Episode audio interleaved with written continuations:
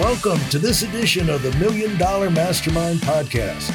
This is where we pick the brains of high achievers from all walks of life and get their hard earned, real world insights on winning. I'm your host, Larry Weidel.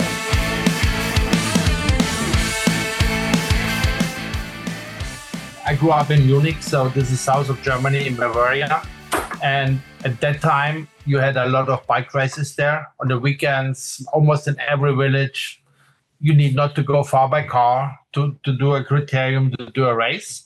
And you know, at that time, still, the Tour de France was the popular, very popular. And at that time, where I grew up, there was um, Bernard Hinault. And even when I was very little, there was still Eddie Merckx racing. And my father was was like to ride the bike, was not a racer and did not competition, but I started when I was young to do football and others. Then I did bike races, and I, from myself, want to optimize everything to the perfection. And I said, okay, at one point, I came to the conclusion to describe the quality and quantity of the training, you have to measure your power and the power is is a value that really describes your strengths how strong you are because if you watch now the tour everyone in the tv is an expert now telling about power numbers of all these guys watts per kilogram and right. all of this but when right. i started this you, no one knows anything into an expert yeah now everyone is an expert and people are an expert. I know when I grew up and I went to the team and ex- uh, tried to explain them, you need to measure your power. They were the ones who said, ah, I don't need this, I don't need this. But now they are the managers to measure the power. So any, anyway, so I, I was lucky that I finished school and I started at university to get an engineer in biomedical engineering and still did on the weekend my bike racing. And I said, okay, I want to measure my power to see the quality of my training. And then I had the idea because I'm a medical, I'm a medical engineer, but as a medical engineer, you know, you have to develop hip implants. You have to me- develop heart paces. You have to develop operation chairs, whatever. So you, you learn a lot you learn how the, the body is functioning and you learn also the technique how to measure values. Like you can put strain gauges. Strain gauges what i use now in the power meter but at that time you put strain gauges on bones on the hips to see the stress. What is the stress in the bone? What is the stress in the teeth? But also in medical engineer and in, in machine engineering you put strain gauges in the car so I said, okay, I think I should use this type of equipment, put somewhere on the bike, and measure at least the force the cyclist puts on the cranks. And a strain gauge is maybe I should explain it's a grid of metal, very fine grid. You glue on the surface, and this measures the deflection of the first of the surface and puts it into electrical value because you put some current on and then you can wow. measure the change of the resistance of this grid. And wow. then to measure power, you need two values. So one is how hard the guy puts the force into the pedal, and then the other one, how fast. But to measure fast is the cadence. It's easy to measure. You count. It's a simply counting. So whatever. So if you yeah. let's say provide 100 watts, it's the product of pushing the pedals, let's say, with 50 Newton, and then have a cadence of whatever, 60, whatever. It's not as important, but you have to measure two values. But the challenge on a bike is the crank is, is turning. So you cannot put a cable.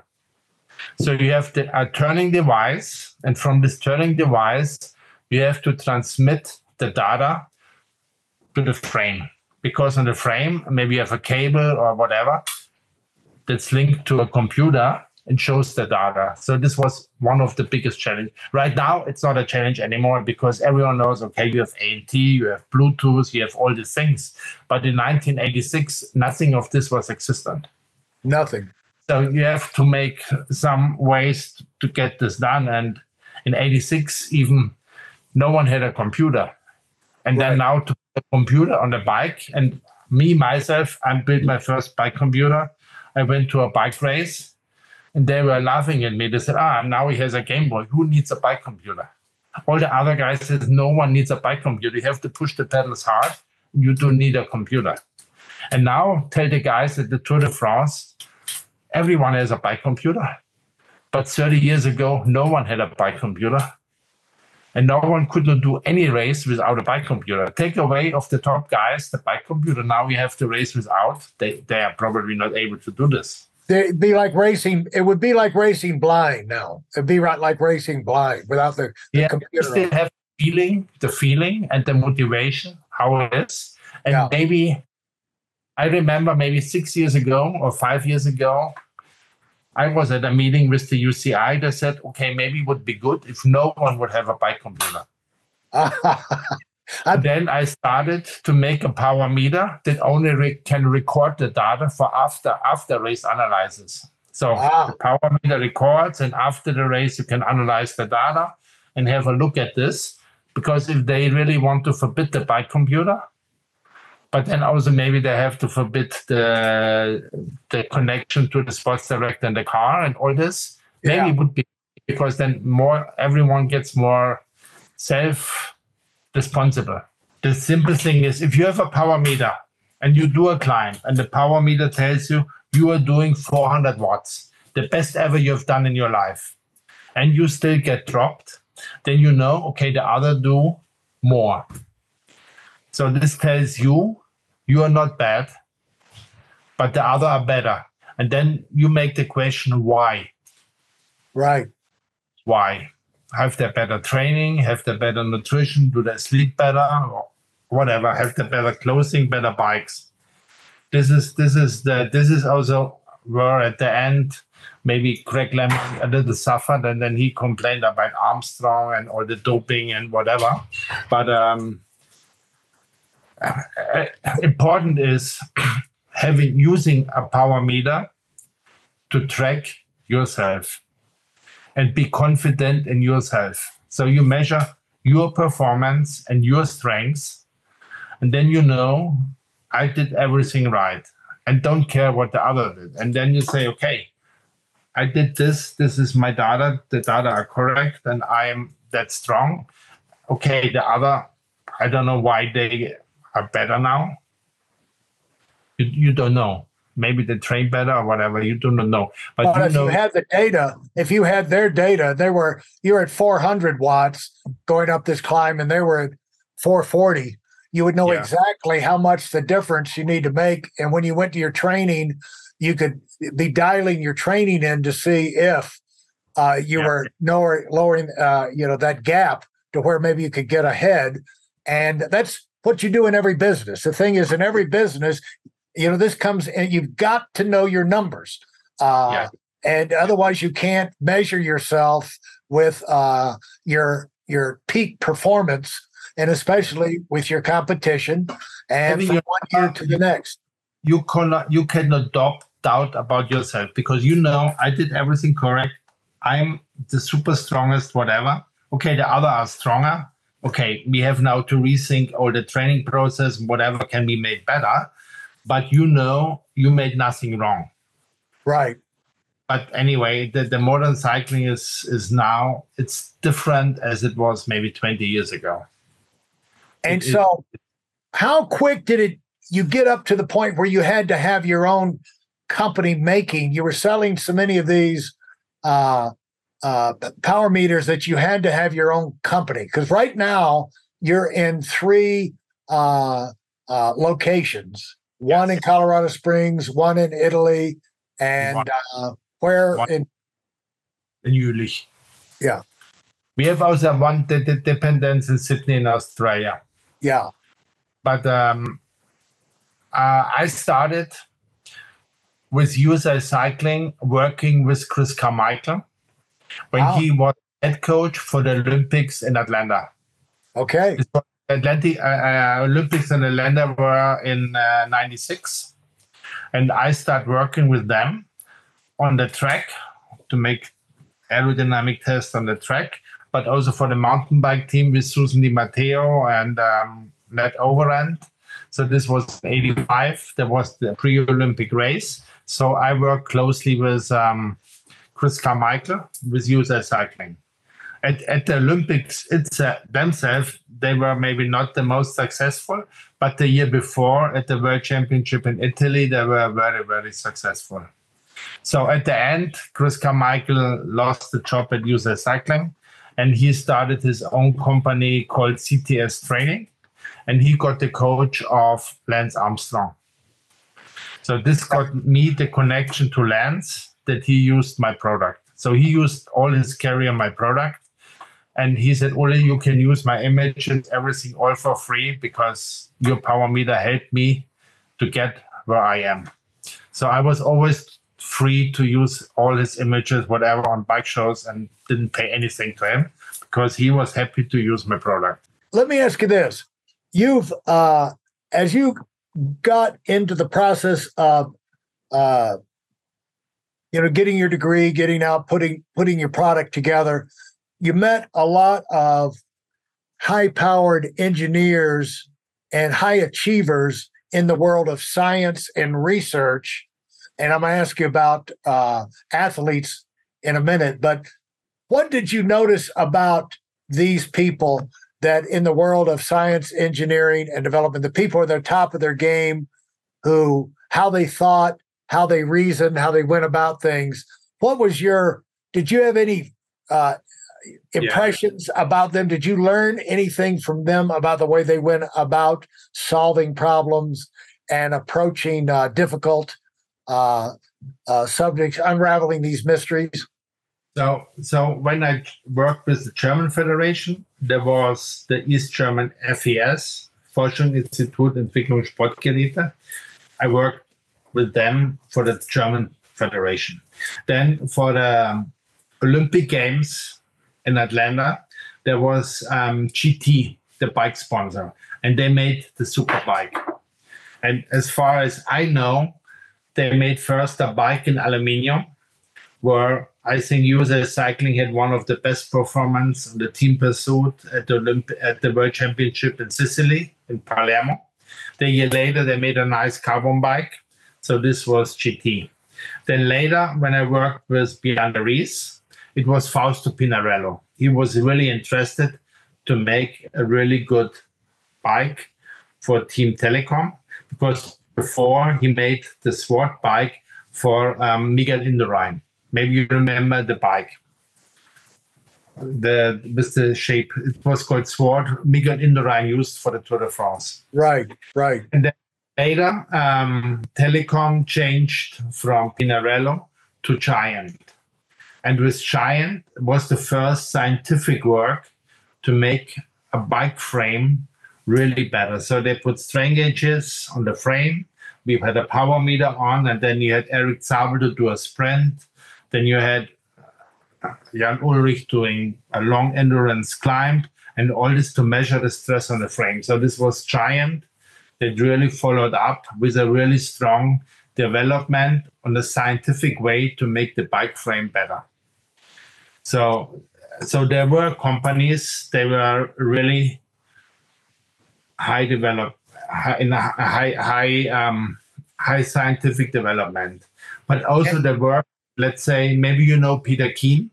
He was the coach of Chris Boardman when he did the hour record. He was a professor at the university in Eastbourne, and later he transferred, let's say, the British cycling to Manchester and he gave up all this job to Brailsford because he later was responsible for the Olympics in and and Los and uh, London.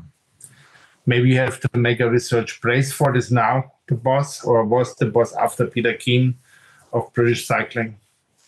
But Peter Keen was the initiator of the British Lottery to start the cycling, let's say in Manchester, and, and the strengths of British cycling, like with Cavendish with with all the Tour de France winners of British cycling. This was. Well, let's talk about how did how did this impact you? Because be, behind all of these products and improvements and companies making that are people, and I'm sure you've met a lot of them and dealt with them and talked with them.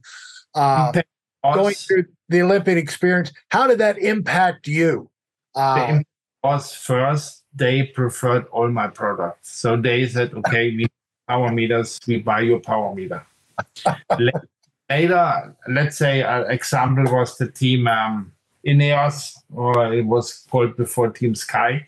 They were all on SRM, but at the end, they needed money. Yeah. And they said, okay, stages pays more. We go to stages. And I, I don't pay. I give them product and I cannot pay. And they said, okay, stages pays and you pay not. So we go to stages. Okay, we use a stages power meter. The same was with other teams. So they needed money. At the end, the team need money and they search money. And they, at, at one point, they they did not look for the quality anymore of the power meter as it was before because they want money because the cyclist costs much more now than 20 years ago. Right. If you if you look what they get now and what they got 20 years ago, there's a huge difference. A huge right. difference. But cyclists uh, cannot really attract, I would say, the big business. Why is Apple or let's say uh, Microsoft or let's say Google do not put any money in cycling? These are multi-billion billion companies why they don't say, okay, let's do a cycling team. It costs not much. It's maybe 50 million a year, and we make them for 10 years. They don't do this. Why? Why do not all the big in the US you have the biggest companies of the world.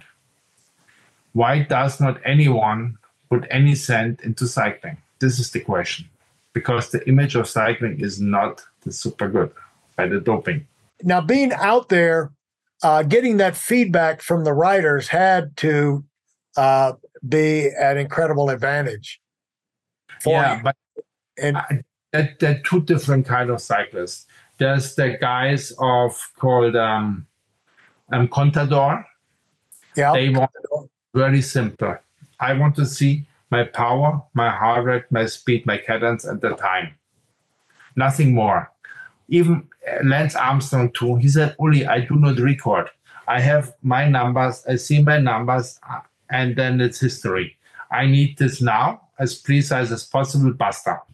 And the other guys, they want 10 times more information. They're always pushing the buttons on the bike computer, and they sometimes I feel they lost the concentration. What is cycling about? And then I had a talk with um, maybe you know Andre Greipel. He yeah.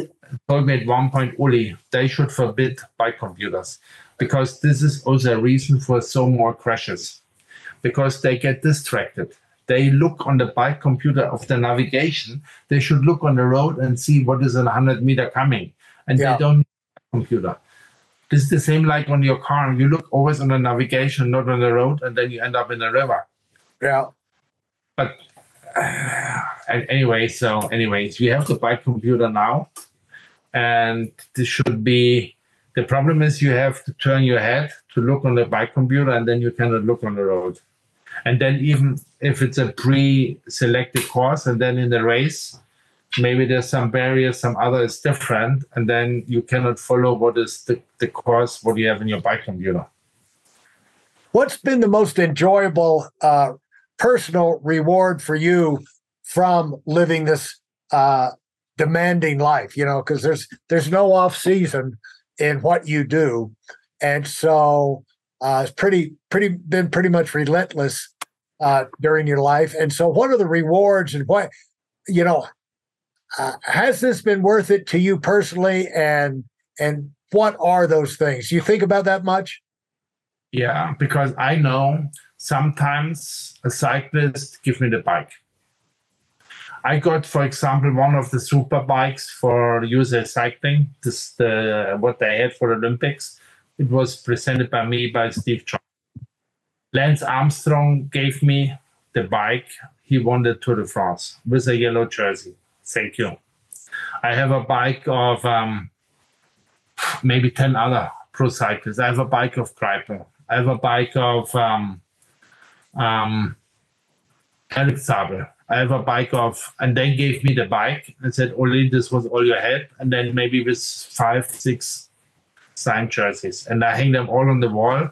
This is, I think, from a cyclist, the biggest thank you to get the bike with a signed jersey. You can hang up in the, in, in, in the office for, for you. Because if you make a product and the athlete gives you back a thank you with the bike he was racing and winning something, I think this man, man means the most.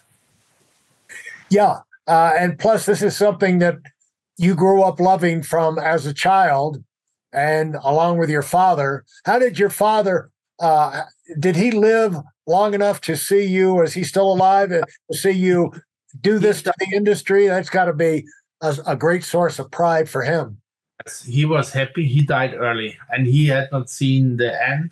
But he had always a picture of a power meter in uh, on his work office. He was responsible.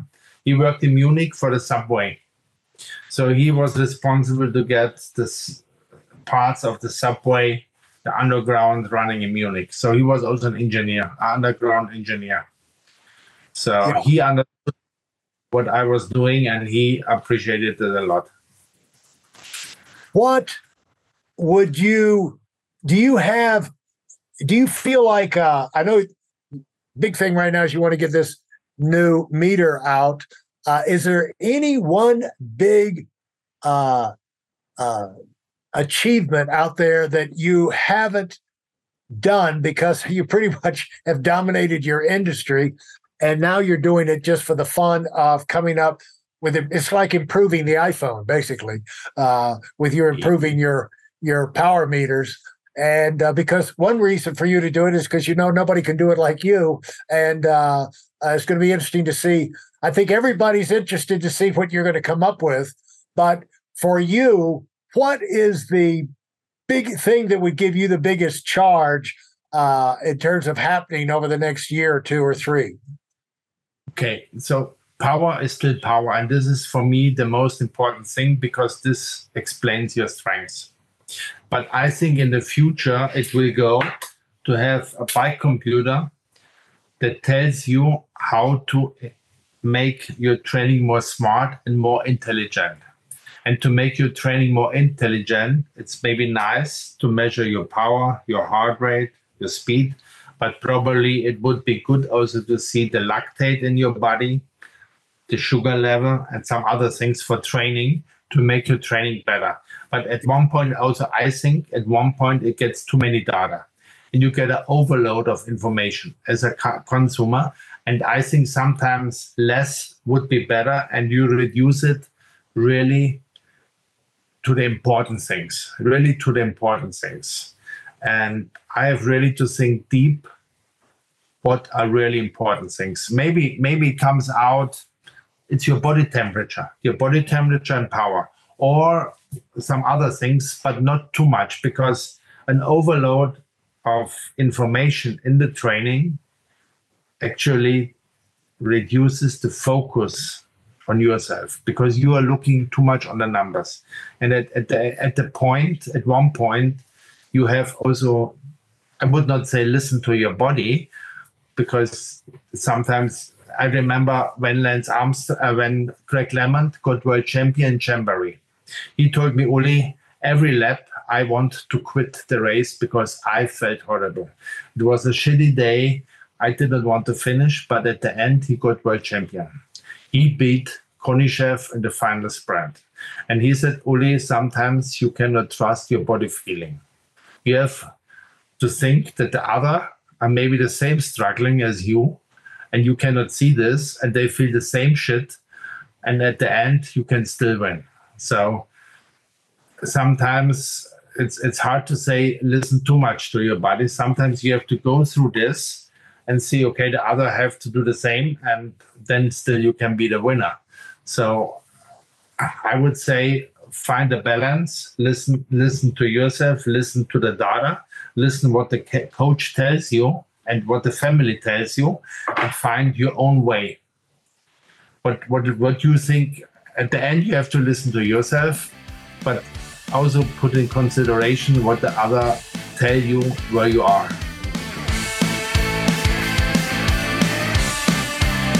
Thanks for listening to the Million Dollar Mastermind.